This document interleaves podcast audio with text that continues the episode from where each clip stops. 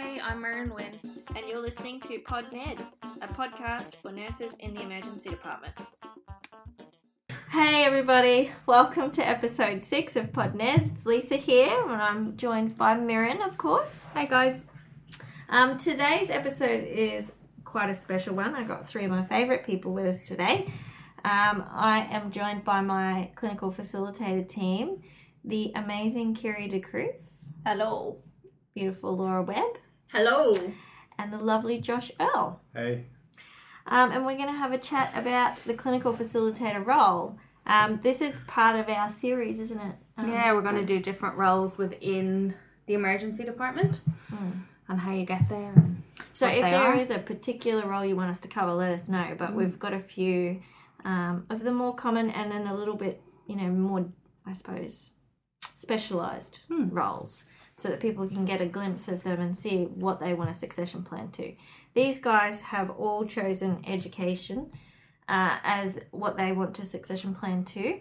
Um, which makes me very proud and very lucky to get to work with them every day. This is probably going to be a little bit serious and then a little bit funny because they're all uh, very nervous and were somewhat, mm, maybe very strongly suggested to take part. take part today. so thanks, Slash didn't know. thanks, slash threaten. thank you guys, thank you very much. So my first question: Why did you want to be a clinical facilitator? Why did you choose the role? Um, I absolutely love this role because you get to teach people. Who doesn't love to see people achieve new things? And especially as a nurse, you can make a difference to the patients by helping staff thrive without, you know, getting upset when they don't know something. You can be there for them and support them to get to that point without being threatened or scared. So I think it's the best role ever. Yeah, I think for me it's just a, logical progression. Um, I've been nursing for a while in lots of different uh, formats of nursing, I guess. Um, started all the way at the bottom and working my way up slowly, and just made sense to go that next step of CF. Um, always in my nursing care, it's always been patient focused, getting those best outcomes possible, and giving my all, like no matter what. I'm always working for that patient. Um, so yeah, as a nurse, that's what I do. And then becoming a CN, a leader in the department, I'm able to was able to create an environment for my staff to do the same thing. Um, but moving into a CF position really changes the approach that I can take to get those same sort of outcomes that I desire for my patients. But I can make it happen from an organisational point of view for the rest of the staff. So I'm able to teach and support staff to reach their full potential as clinicians, um, and yeah, I guess try and pass on some of my strong beliefs and desires to get those good outcomes. Awesome. Yeah, it's really great to see people, um, you know, start to progress through the pa- department and get to different levels, and then, you know, as they're getting to those new levels, we're able to support them in that transition and provide them with education, and they start to understand things more and more, and um, that's really satisfying to see that progress. So I guess um, the other question for those of those people that don't know what a clinical facilitator does, because I think uh, what I've noticed from around the state, it's diff. Sorry, it's different everywhere you work. It's also called different I different think it's things called as different well. things as well, yeah. Yeah, and but then some people say some some facilities have a clinical coach and a clinical facilitator. Some people have one or the other. Um, so what? How would you explain the role? Well, every day is different, so um, we're very lucky here in that we get to do a lot of diverse. Yeah, a little of autonomy. Yeah, so you know, every week is different. Usually, we'll be doing support days on the floor, whether that's in pediatrics, triage, shift management, resus, and otherwise, we're running workshops of all different subjects, which I love. So support days is like that involves you guys working alongside somebody who's learning new skills Yep. and you just talk them through stuff. Yeah, we talk them talk them through stuff, but I guess it's more so challenging them as well. Yep. So we want to get them to sort of meet the expectations of the department from a clinical point of view, um, and I guess help them realise how much they really do know. Yeah. Yeah. Because they put in the effort, Get they their learn this content beforehand, come on the day freaking out, really anxious, saying, I don't know anything. we get them in there and we get them through the day. And they do, through. yeah. And they do, Awesome. yeah, they do really well. Yeah. And then other days we write education content, which we're pretty lucky to get to be a part of. So for workshops, for like Learning resources, packages. yeah, Yeah, whatever awesome. is needed at the time. So how how would you explain the difference between the clinical facilitator role and the nurse educator role? Because each of you have fulfilled uh, done backfill for my nurse educator role. So how would you explain the difference? Well, the educators are, are our leaders and they've guided us to get where we are now. And I think that we're very lucky that we work very closely with you guys because it's helped us grow a lot. Yeah. yeah, you guys support us in what we want to do and um, provide us with lots of advice. And when we are designing, you know, wanting to implement new contact content, you help us with the design of that content um, and point us in the right directions for which way we need to go with that. Yeah, and like you plan and manage the education for the year, you help, um, you know, with difficult situations when that comes up. And then you obviously go to all the meetings to find out, you know, what is our current learning gaps? What does the department need right now? And things like that. Mm. And also, you guys are on the floor as well. So, it depends on the situation and what you make of the role.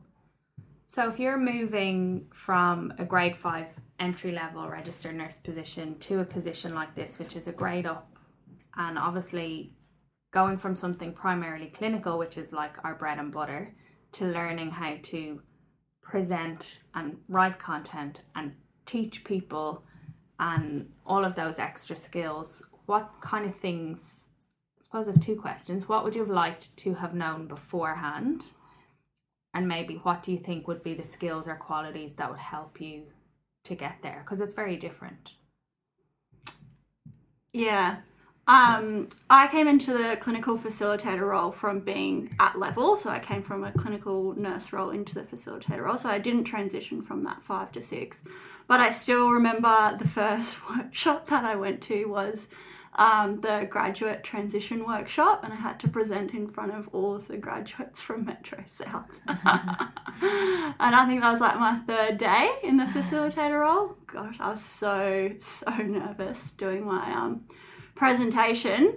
Um, but I, I don't know, you kind of, um, the more comfortable you feel, oh, it's hard to No. I'm, I'm not a public speaker either, and I think it's really weird that I'm a CF, but I wanted to put myself out of my comfort zone for that very reason. So, knowing your content is so important. I've made a lot of mistakes along the way, and then afterwards you're kicking yourself, but then you realise that we're all learning. You know, Yeah, you, you can't know everything, Yeah. But having that confidence to get up, that's huge. It's really How do you go with that, Josh? Because I would probably describe you as the more quiet CF for sure. Yeah, I don't know if that's the environment that you're placed in or. Yeah, probably. um, yeah, I guess I'm generally pretty quiet, though when I find my comfort zone, I definitely do come out. Um, and I guess nursing is what I am, it's who I am. I'm a nurse. It's what I've been doing for a long time now. Um, and that is my comfort zone. So I think transitioning into teaching and stuff makes sense for me. Um, it's what I would try to do beforehand, even with outside of the role of a CF. So I guess if you're looking at coming forward into a CF role, I'll be looking at what skills do you do on a daily basis that are transferable to the grade six role. Like there's a lot of them. We do education with our patients every day. We support nursing students almost every day of the year. Um, it's always around there. So there's a lot of transferable skills. I guess it's just that realization that you do have those skills. Um, but coming into it, I guess the probably the most important thing would be interpersonal skills to work on coming into this role. Um, there's a lot of is that down a to lot of people management, different personalities different personalities, teaching different people different ways kind Absolutely, of thing yeah. So I think well, like one of the biggest challenges of the roles that, I, that I've found so far is dealing with staff members that are really anxious and nervous and stressed out. And I find that if we can overcome that one little thing, then that staff member can shine. It goes Yeah. much more They just- smoothly after that. Yeah, they Yeah. fly. They do really well. It's about making people comfortable. That's it. It's such a huge thing. I don't want to be so- scared when I'm Yeah, being taught. you could have all of the clinical knowledge in the world, but if you don't have those interpersonal skills, then I don't think you can succeed in the Yeah. role. Yeah. I think you guys have excelled at that because in the time that I've been in the educator role, the current team of CFs have made it so appealing that we went from trying to fill positions to having a long list of people that are merit listed to come into the role. And I think that's because you guys have that ability of making the staff feel comfortable when they're learning, which is very scary. yeah, we all share that value. Yeah, definitely. Yeah, sure. you've got to be approachable. So, if you knew back before you were a CF what you knew now, what advice would you give your former self about what to prepare for?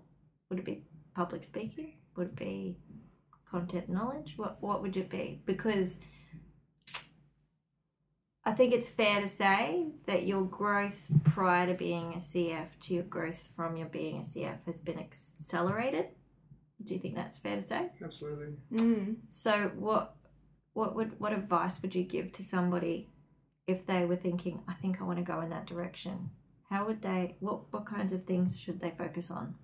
I always tell them that they should run an in service, Mm. present at an in service if you can come up with a PowerPoint because once you're a CF, you're supposed to just have education ready to go at all times whenever you're needed. So if you can do that and you feel good presenting because that's the hardest crowd to present to before a late shift, they're all just kind of staring at you into the distance.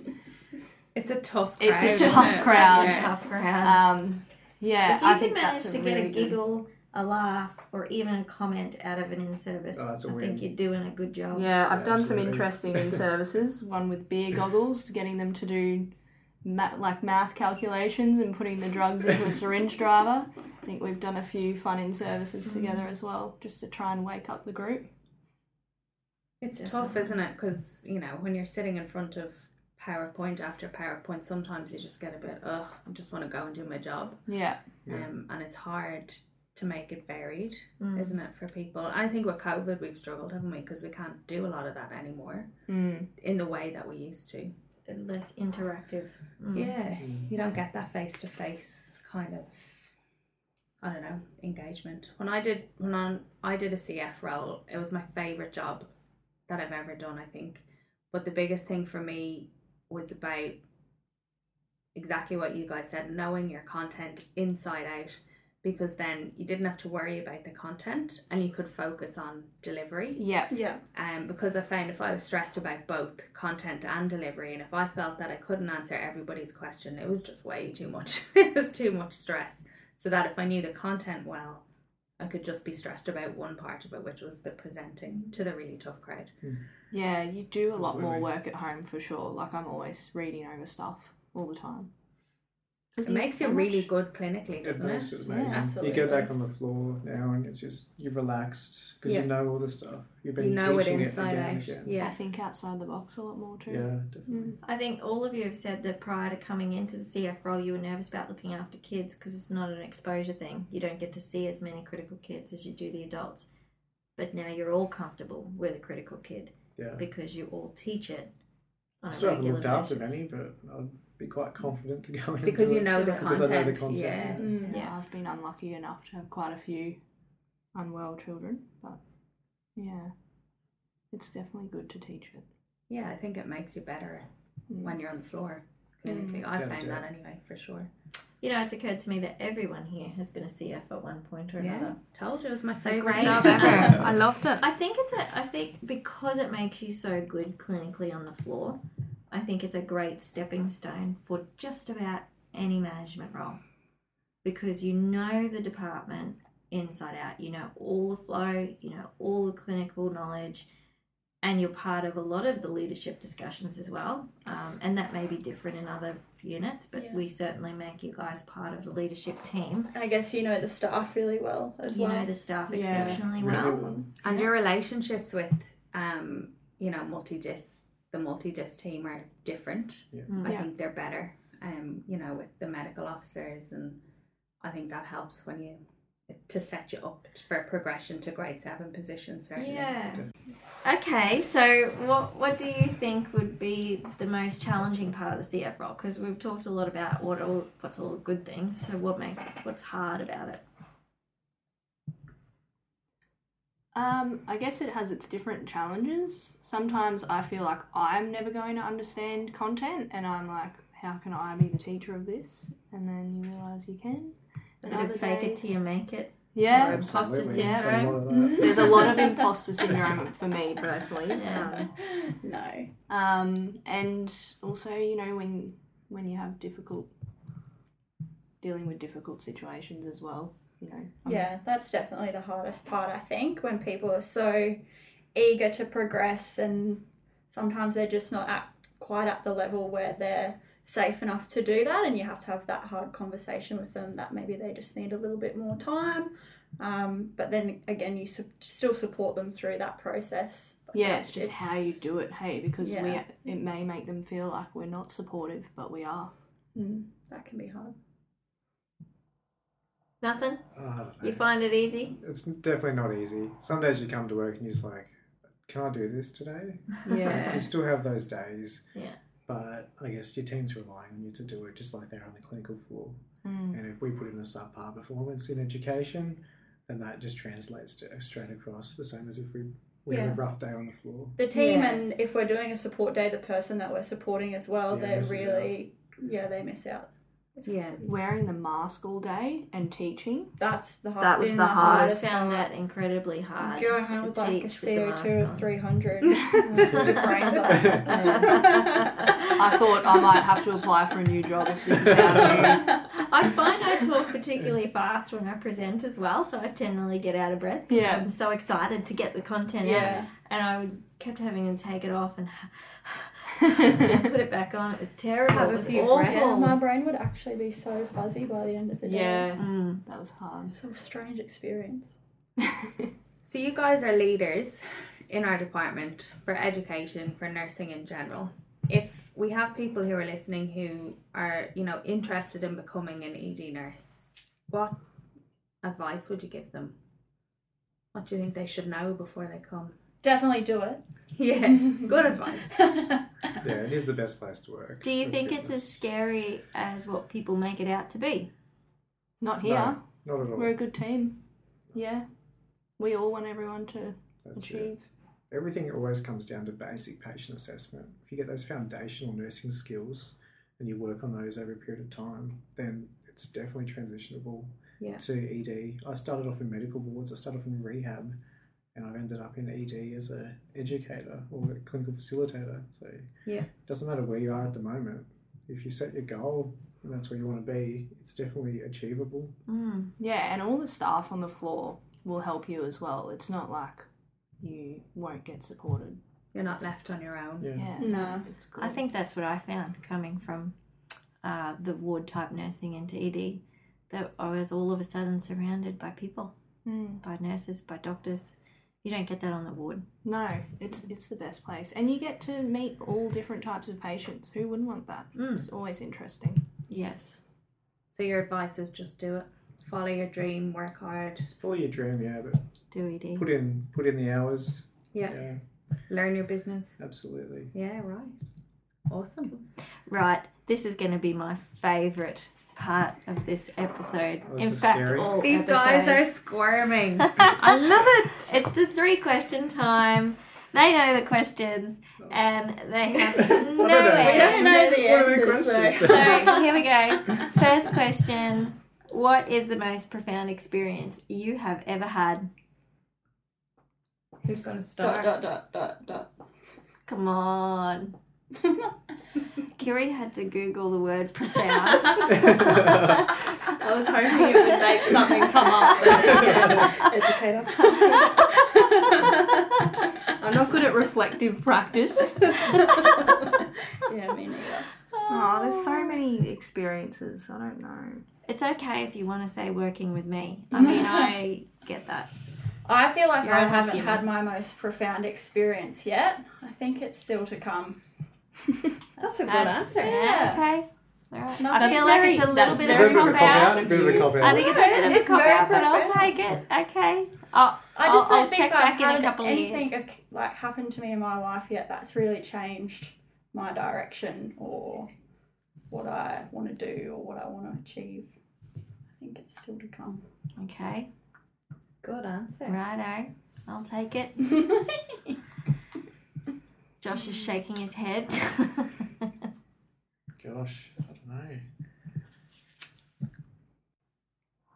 You can go to question two. okay. What is the greatest thing anyone's ever done for you? Um, for me, my parents moved over to Australia before I was born with my brother and sister from Holland. And I obviously grew up in Australia and we got to go to Holland every year. And all of my family's there and they're fantastic. And I always felt like I never got to live there, I never got to go to school there. And I was really upset about that. And so my parents said, why don't you go to Holland for six months? And I got to go to high school there when I was 15 and live with my grandparents. And the fact that they supported me to do that, it was, That's pretty so special. cool. So cool. mm, Super cool. yeah, it was the best. pretty profound to me. I reckon that counts as an answer for question one and two. Yeah. Sweet. Yeah. That's awesome. I like it. Yeah, I loved it. And now I have some great friends over there as well as family. And you've been to high school in two different countries. That's really cool. It was So the cool. best high school experience because I didn't have to try. I just uh, had a good time. You just turned up. yeah. Yeah. That's cool. What about you two?